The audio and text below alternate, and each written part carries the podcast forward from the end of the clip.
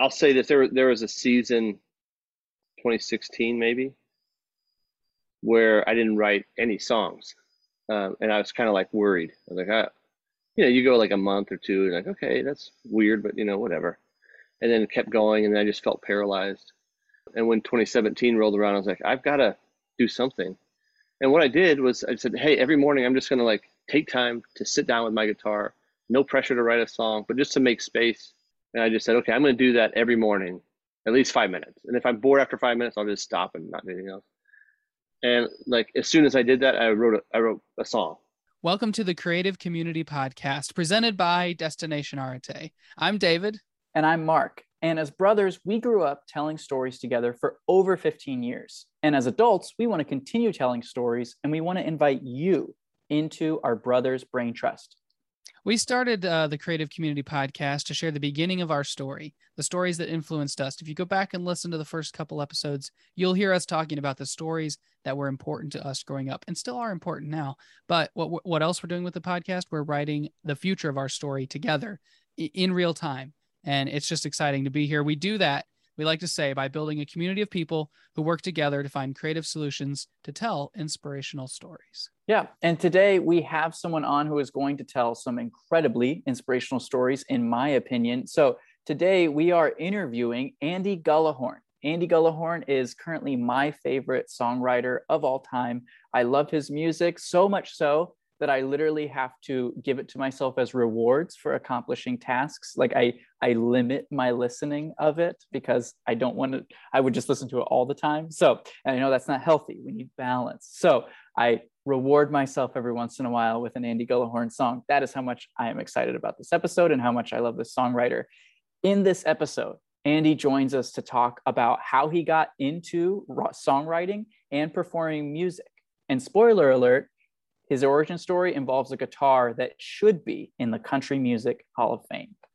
Yeah, that story. Can't wait for you guys to hear it. He he also shares with us how he got out of a songwriting block that lasted an entire year. He admits to us he went a year without writing music and he shares how he got out of that rut. And also, he shares the most important message he wants every one of his future songs to communicate. This episode has a lot of ambiance. You're going to hear crickets chirping in the background peacefully. This is a wonderfully mellow episode. Andy is a great, uh, a great storyteller. So I hope you guys enjoy this one. Yeah. So without further ado, here's our interview with songwriter Andy Gullahorn. Well, hello. I'm Andy Gullahorn, and I am, I think, primarily a songwriter, uh, musician who kind of over the years stumbled into playing my own shows and making my own re- records and traveling around playing songs for people.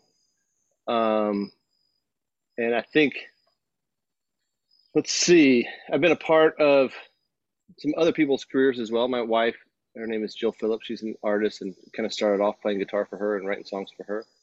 And early on in the career, uh, started playing for a guy named Andrew Peterson, and we've been part of a Christmas tour with a number of other artists called Behold the Lamb of God for the last 20 something years. Um, and recently, um, well, recently the most productive thing that I've done is I, I moved my two older kids into college. That that's really, I know I'm supposed to be a songwriter, but I felt like a property manager and moving company over the last month. But I, I think I did a good job of that. So, um, you know, I'm not switching careers or anything like that, but uh, that's pretty much all I got done this last month. Important things to do, though. Mm-hmm. Does it feel like you should have two children in college, or? Uh, yes and no. I mean, it feels like it's been a long time coming, and uh, in some ways, I feel old, like really old. Like my body feels old.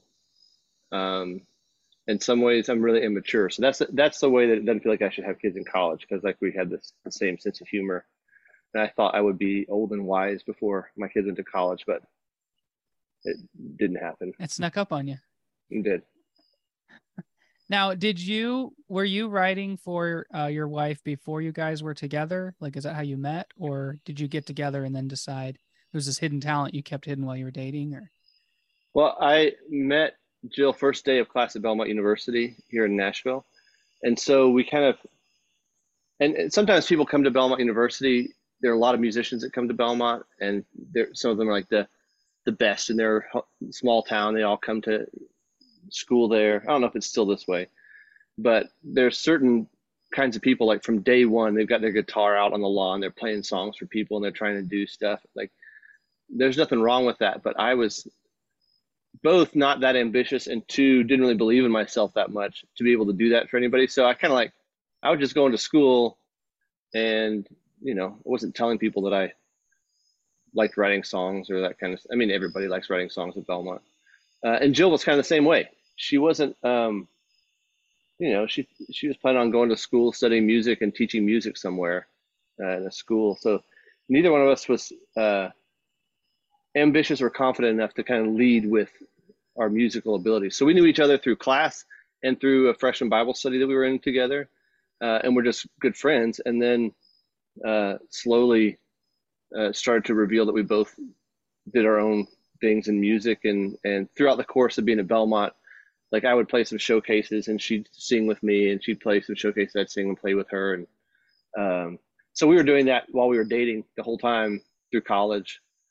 And um, then she started talking to a record label end of senior year before we got married. And they actually asked us if we wanted to be a duo, like a on a Christian record label. And I was like, two questions. One, would we have to have a name like One Heart or something like that? And two, will I have to wear makeup for the photo shoot? And the answer was no to the first one, yes to the second one. And I was like, yeah, I will play guitar for Jill. And, uh, and she's a way better artist anyway. So, um, so it kind of, you know, I guess technically she signed the record deal after we got married that summer after graduation. So our, our musical careers have kind of grown together uh, since I was 18, she was 17. Wow.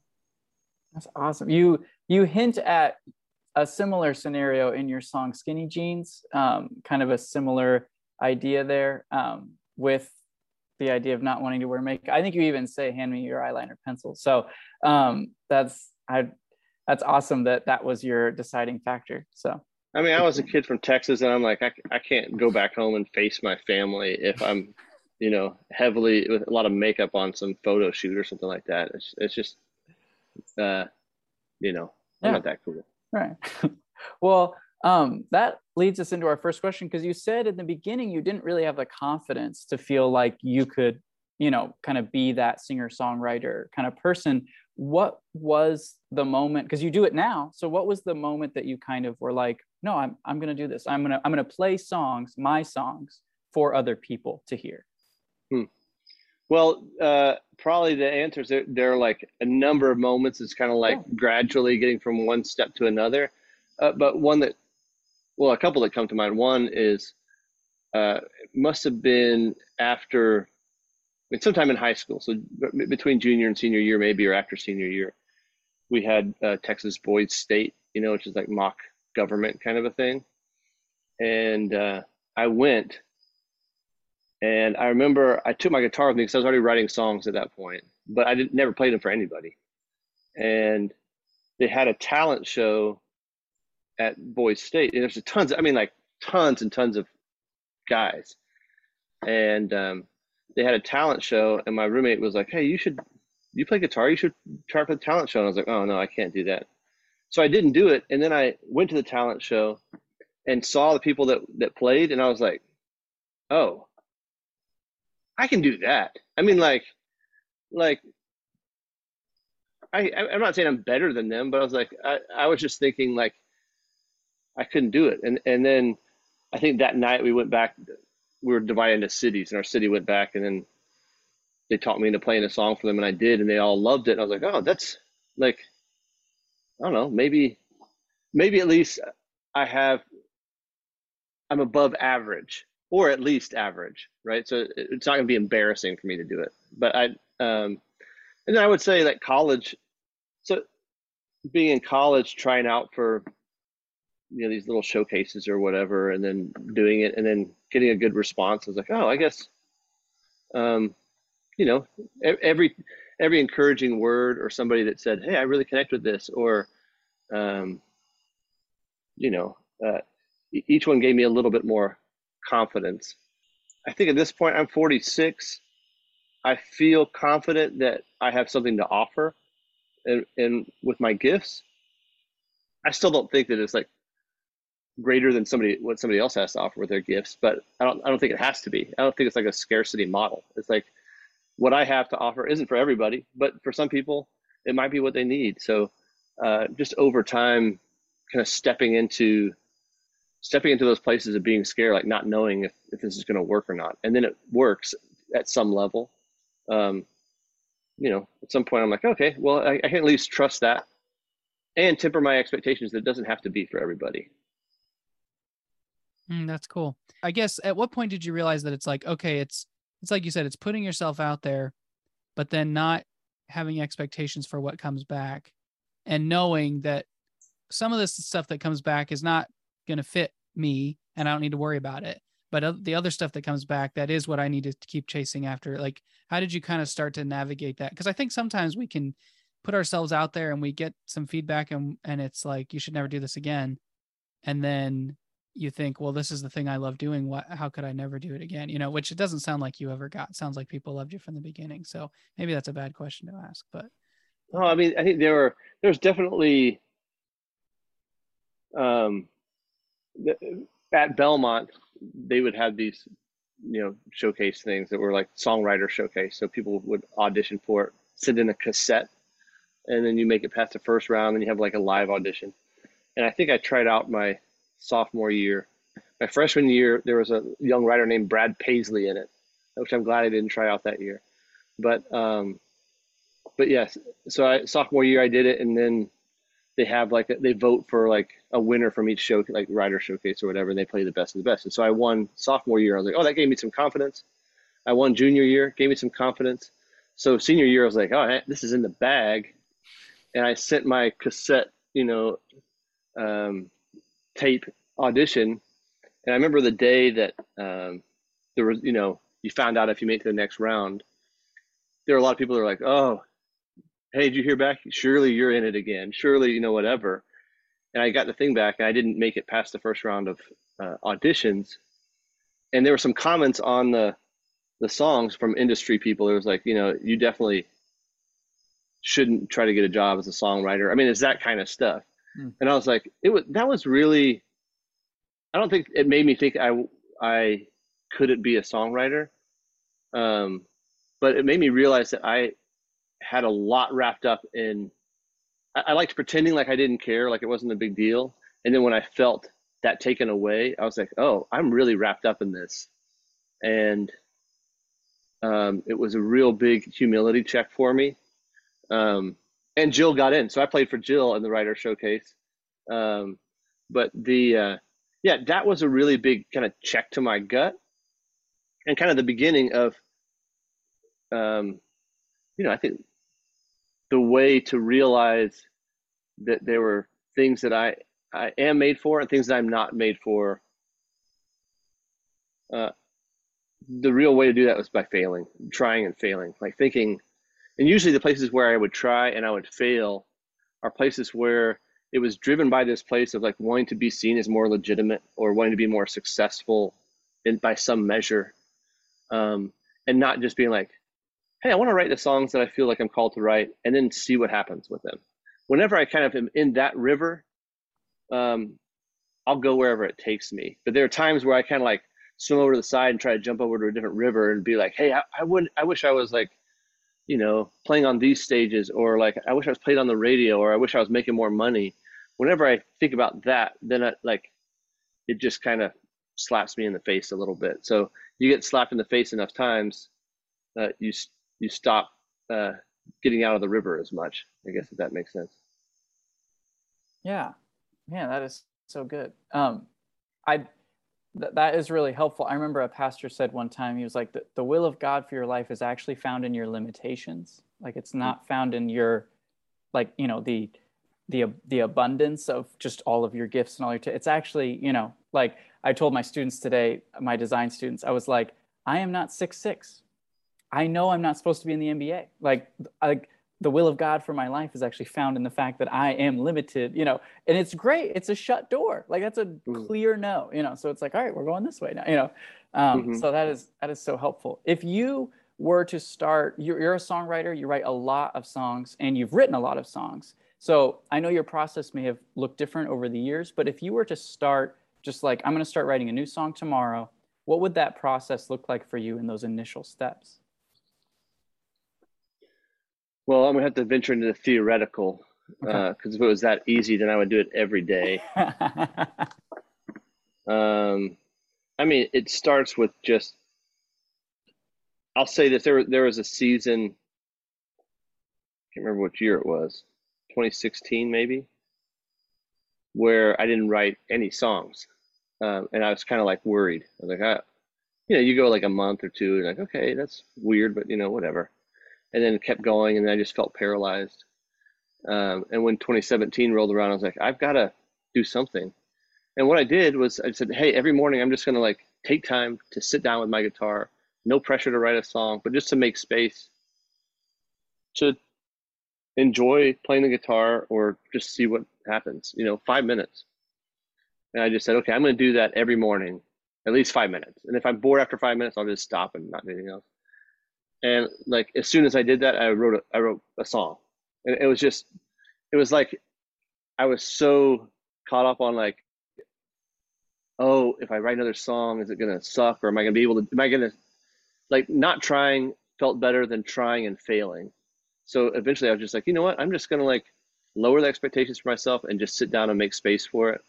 And as soon as I did, um, you know, I don't know the mechanics of, of what I did there, but it just made space for it. Um, so I guess that would be kind of an answer to your question. The first thing I would do is just make space for it, which you know is harder than you think. Um, there's there is a you know some people talk about the resistance. Um, there there is a it's similar to me uh, to contemplative prayer. Like whenever I do, whenever I sit down and like do contemplative prayer, a centering prayer, and meditate like that, it always I always am grateful for it. Whatever the experience is. I just I just feel better. But the resistance to sitting down and doing it is so great. Even though I know that it's great for me and I love it every time. It's just like it's like it's like swimming upstream. Um, and sometimes writing can be that way. It's like, you know, maybe it's the fear of failure or, or some underlying message of like, I don't know if I really have anything to say or, you know, whatever. So just sitting down kind of takes away that like, oh, don't, you don't have to have something to say. You don't have to write something, but just create space for it. Hmm. That's probably the wrong answer, isn't it? No, no, that's kidding. a great answer. Yeah. Um, so you took your guitar to college. Does I want to know like who it was that made you want to play guitar? Is this a you got this from your parents? Is this a heard it on the radio, found a record somewhere? Like what's I know you're not quite old enough to know what records are, but um I did buy records when I was young. okay, okay. Believe it or not.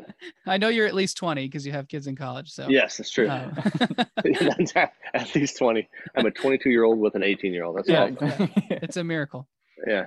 Um well, okay. It's a really weird story. But here goes. I don't, I don't talk about it that much, but I played piano when I was younger, from like three to twelve. Um, just you know, I took lessons, I guess, and I I had an aptitude for playing by ear or whatever. I say that as a, that's a really rare thing, right? And um, so I played piano, quit playing piano because I wanted to be in the NBA, you know, before I learned my limitations. As we all do. And um, and then I got really into I was really into country music growing up in Texas, and I loved Garth Brooks. I love the songs that Garth Brooks would record, and I remember sitting in my room and just listening to those records and studying the songs and studying the song structure, which I loved, and um, and I taught my whole family into being Garth Brooks fans, and we went to a concert when I was a, I think I was a freshman in high school and uh, it was a benefit concert for Austin City Limits, and uh, Garth Brooks and Trisha Yearwood were playing, maybe Kathy Mattea, and my I was sitting back at this table, and my little brother was in the front row, and he was shouting out like requests to Garth. My little brother is like way more extroverted than I am, and because I was like I'm I was like the big fan, but I'm sitting back. I don't want to go up front, and he was in the front row, and I was just getting annoyed by it. And then at some point, Gar says, "Hey, partner, come here," and I watched my brother jump up on stage, and he gave his guitar to my little brother. It was the first guitar that he ever gave away. It was like in his first couple of videos, and it was in he's inducted into the Grand Ole Opry with that guitar, all this kind of stuff. And uh, so then my brother met him afterwards, and it was like this big deal. And they, uh, I think my parents got a call from the Country Music Hall of Fame saying, "Hey, can we display the guitar here?" And my mom was like, "No, I believe God gave us this guitar for a reason. It's not to like sit on a wall somewhere." So she got my brother some guitar lessons, and it didn't take. I think he sucked at it. So uh, then I was just like, "Hey, can I, can I try?" And the rule was that you could only play Garth Brooks songs. So um, I just kind of taught myself every Garth Brooks song in like two weeks, and then then I could go on to like his influences like James Taylor and Dan Fogelberg and that kind of stuff. Um, so kind of like all the piano stuff, kind of the musical knowledge. Not that I didn't really know theory very well, but I had an ear for music.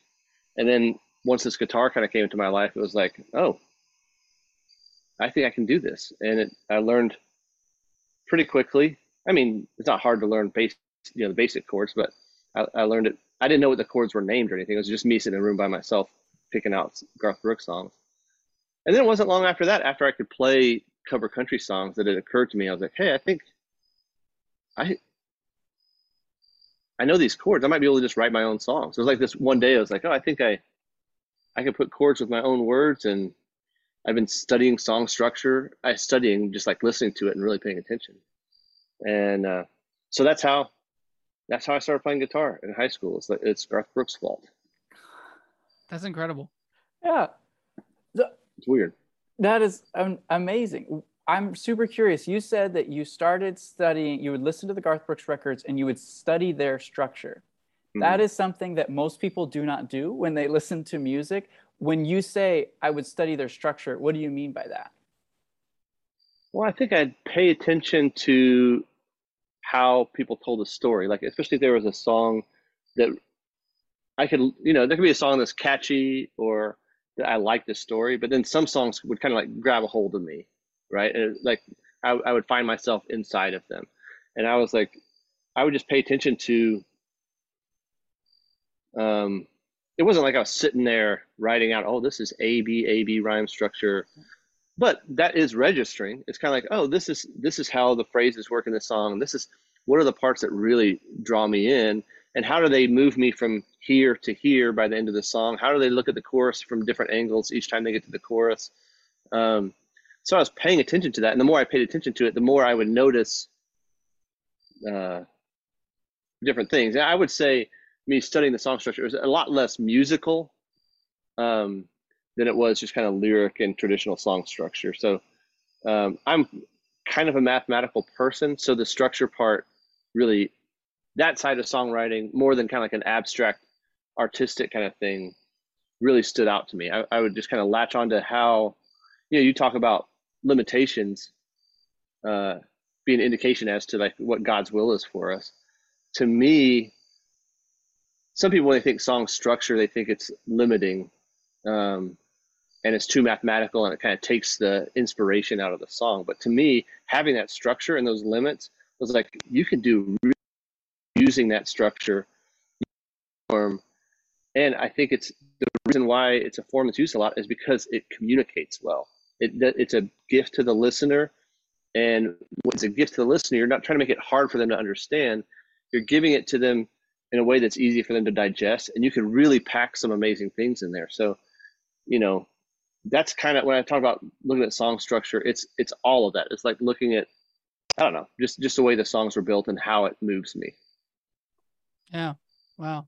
I do want to ask you that last question that that we uh, sent you ahead of time, which is um you you are it's evident from listening to your songs that you have something you want the listener to to to walk away with um but I we're curious to know like is there something in your mind for all of your future songs that you were to sit down and write that you would hope that someone would be able to take away after they're done listening?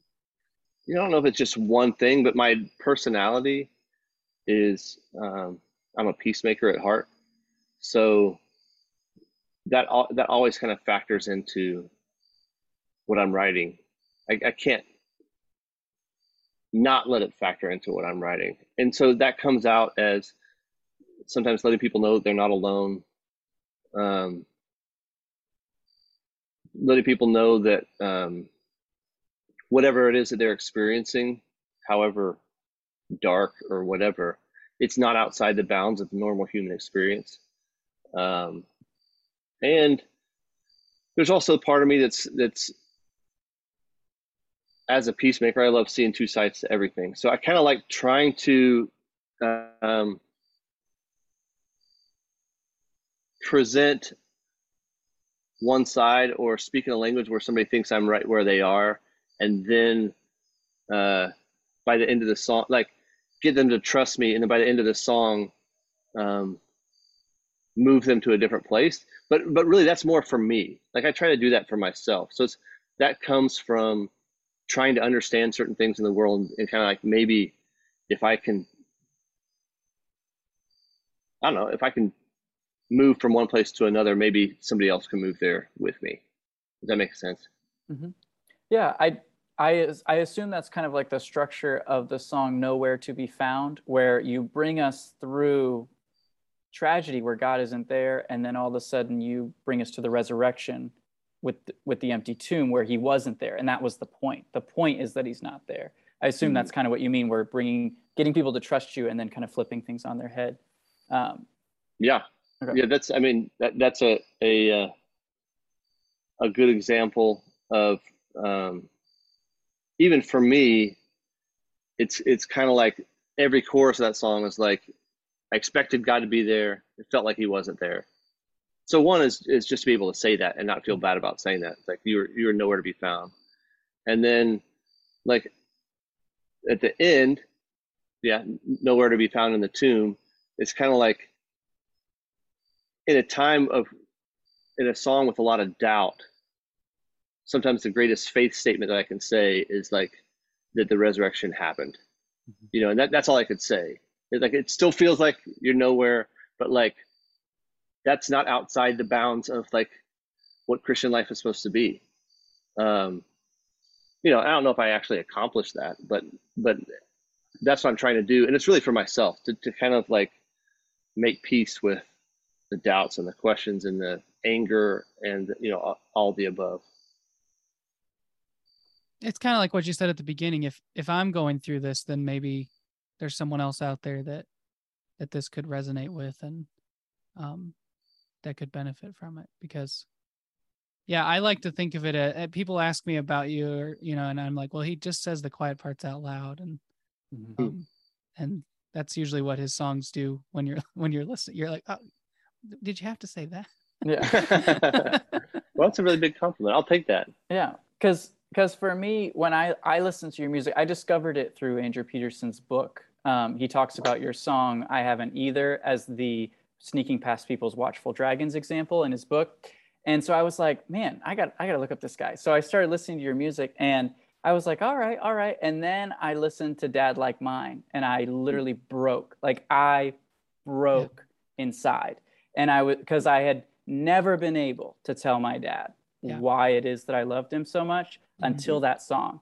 And then I sent that song to him and I was like, Dad, this is the only way I can say it. This is a song right here. And I mm-hmm. use, you know, so it was the first time that I had ever felt like someone was writing Christian music for me, like for my temperament, for who I am, for the way God made me. I mm-hmm. love Christian music and I love what it says and I love being able to worship corporately with songs. But I was like, someone wrote this song like about like about me about for me you know? So i just Ooh. want to thank you for that andy. That was well thanks for saying that. such a blessing what an honor. What an honor. That's like the best uh, i think any writer can hope for that it would connect with somebody on that level. Yeah. Well it did. You, you hit the bullseye. Thank you. Thank you. with me. Thank so, you. yeah.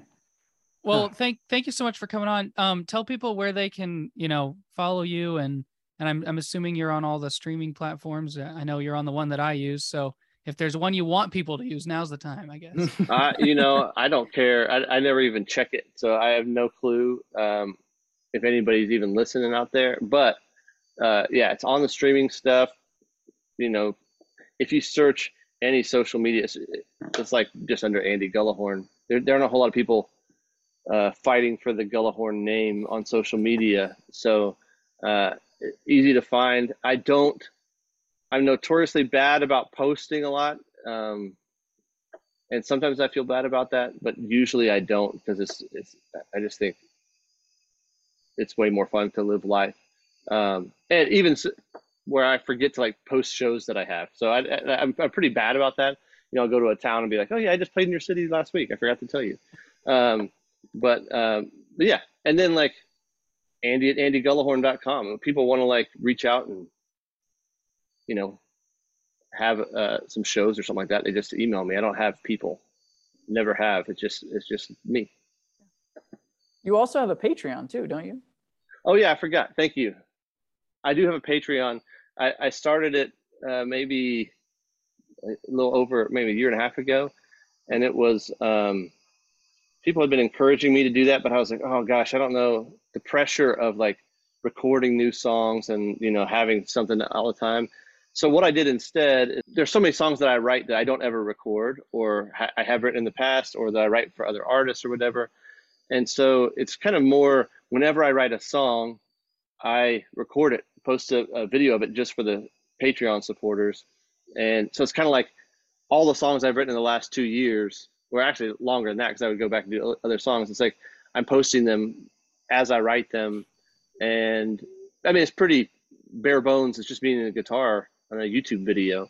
Um, and then we have uh, some uh, Gullah patron happy hours where we all get on Zoom. I had these other happy hours I do on Facebook and Instagram, but I can't see the people. So what I love about the Patreon ones, we do it on Zoom so we can see each other. And actually, those I don't play a whole lot of music. I'm I'm uh, running some games. Like we'll play different games on on Zoom because it's it's just a fun community of people. So um, yeah, that's uh thanks for reminding me about Patreon. That's once again, thank you so much to Andy for joining us on the podcast this week. It was so fun. I really enjoyed it.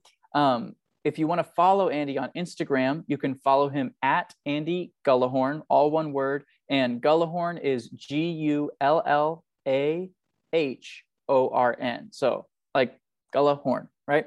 Combined. So you can tell him the Creative Community Podcast sent you if you ever connect with him. But be sure to join his Patreon. He has uh, incredibly affordable subscription options um, for that. And then you get access to, like he said, his songwriting and uh, songs that he's just performing behind the scenes in an attic or in you know his backyard with a guitar. So it's incredible content. Yeah, after you've subscribed to all those things, be sure to follow the Creative Community Podcast on Spotify, Apple Podcast. Follow us on YouTube. We post full episodes for free on YouTube and you get to see these people, these amazing people that we're talking to. Um, so yeah, leave us a review or a comment on the episode with what you thought was the most beneficial part. Uh, that helps the algorithm know what you liked about it, helps us know what you liked about it. And then speaking of the algorithm, if you know someone out there who would benefit from what Andy had to say today, uh, please send this episode to them. We would really appreciate it. And we know that uh, if it was encouraging to you, we know that whoever you're thinking of when when they come to your mind, they'll be encouraged by it too. Yeah. Thank you for listening this far. If you've made it, I'm going to reward you by giving you the one minute version of the last bit of the podcast Instagram, Facebook, newsletter. Those three things. Subscribe. Goodbye. we'll see you in two weeks with another episode. There you go.